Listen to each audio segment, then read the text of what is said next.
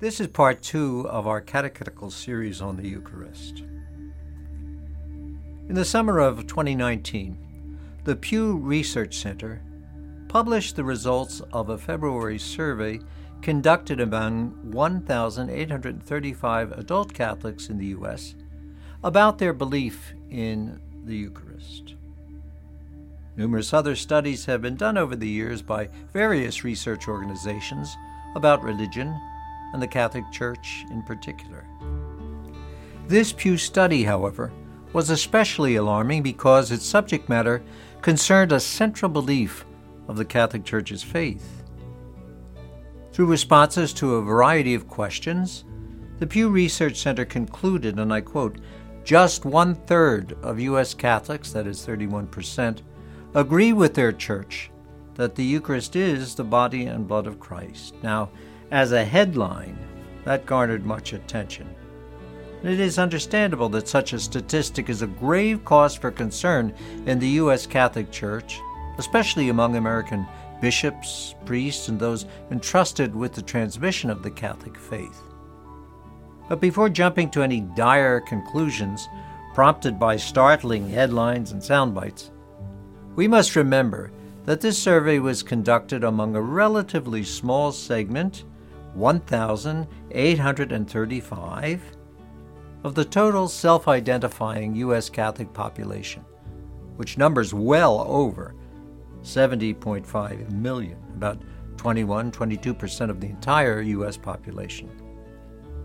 Now, despite similar research surveys and consequent media projections to the contrary, the number of self identifying U.S. Catholics has remained relatively stable since 2014. We should also take note that self identifying Catholics can be an elusive term. Recalling the phrase attributed to the Irish writer James Joyce in his 1939 novel Finnegan's Wake, that Catholicism means, and I quote, here comes everybody. We need to recognize that the Catholic Church includes self identifying Catholics in a variety of circumstances. Baptized women and men, practicing and non practicing people who self identify, Catholics at various social, economic, educational levels that differ from one another, younger and older adult Catholics, fervent, devoted Catholics, and occasional or sporadic yet self identifying Catholics. Catholics dealing with personal issues at variance with traditional Catholic teaching, laws, and practices. Here comes everybody indeed. Belief in the Eucharist may yield different understandings and expectations at different points in their faith experience of the source and summit of the Christian life. The Lord Jesus Christ instituted the Eucharist, however, to be a means of unity in every experience and circumstance. All of you, take this bread and eat of it, for this is my body given for you. I must say that what the Pew Research Center published in its findings does not match what I regularly hear and encounter and experience among Catholics in the Diocese of Trenton, whom I frequently meet.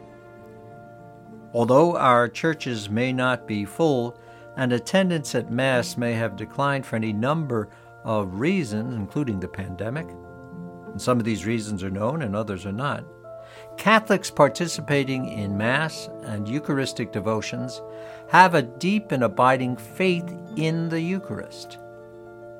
Take the experience of the recent pandemic, for example. When our churches closed briefly and Catholics had to watch Mass via live stream and make only a spiritual communion, the outpouring of desire among Trenton Catholics for the Eucharist and other sacraments was nothing short of overwhelming. When first confronted with the results of the Pew study, well known Catholic apologist Bishop Robert Barron responded with alarm and anger I quote him, because it showed poor formation for generations in the church. It's hard to describe, he continued, how angry I feel after reading what the latest Pew Research Center study reveals about understanding of the Eucharist among Catholics. Bishop Barron wrote in his August 6, 2019 blog, I quote, This should be a wake up call to all of us in the Church priests, bishops, religious, lay people, catechists, parents that we need to pick up our game when it comes to communicating even the most basic doctrines of the Church. I agree with Bishop Barron when he states in a video commentary on the topic that, and I quote, any Catholic worth his or her salt knows this, that is, the Eucharist, is a central teaching, a basic tenet of Catholicism. Somewhere along the way, we, all of us, somehow dropped the ball. The experience of the pandemic and its resulting confusion and anxiety notwithstanding, the return of Catholics to church, albeit gradual but steady as reported by our pastors, does raise questions about the underlying doubts or lack of understanding among those Catholics who have not or do not come to church for the celebration of the Eucharist. Keep in mind that the Pew Research study was conducted in 2019 among its targeted segment and selection of the U.S. Catholic population before COVID reared its ugly head. What happened and why are certainly important questions to be studied. The more important questions now, I believe, are where do we go from here? And what do we need to do in the church?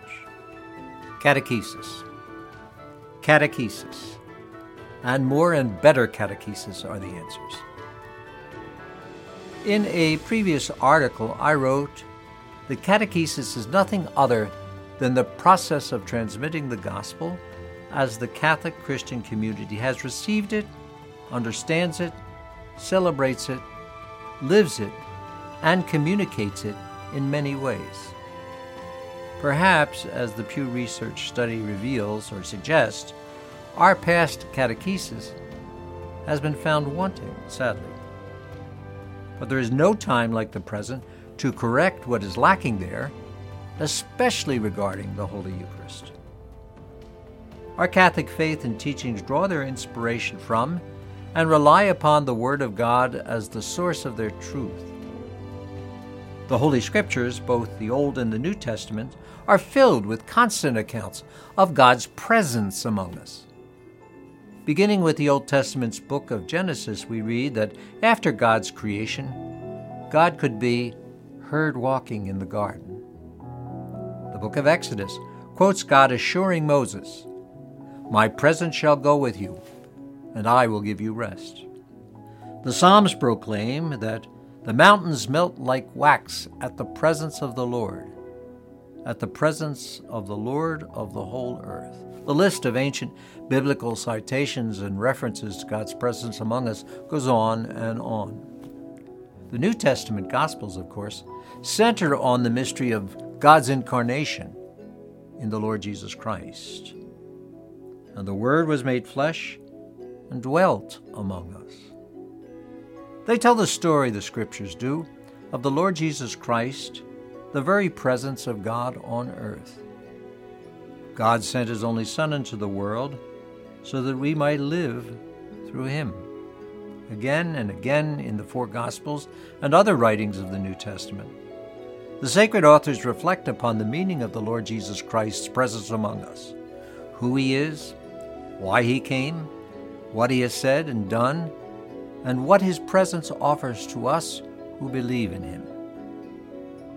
The whole of Holy Scriptures lead us to the moment at the Last Supper when the Lord Jesus took bread and wine only to become his very body and blood, blessed, broken, and given away to his disciples, and through them and their successors, to us throughout the rest of time. Do this in memory of me, he commanded. And then, out of love for those he came to redeem by what followed, he died and rose from the dead. Observe all that I have commanded you, and behold, I am with you always, even to the end of the world, Jesus said as he ascended into heaven. The Eucharist is the way the Lord Jesus Christ is with us always.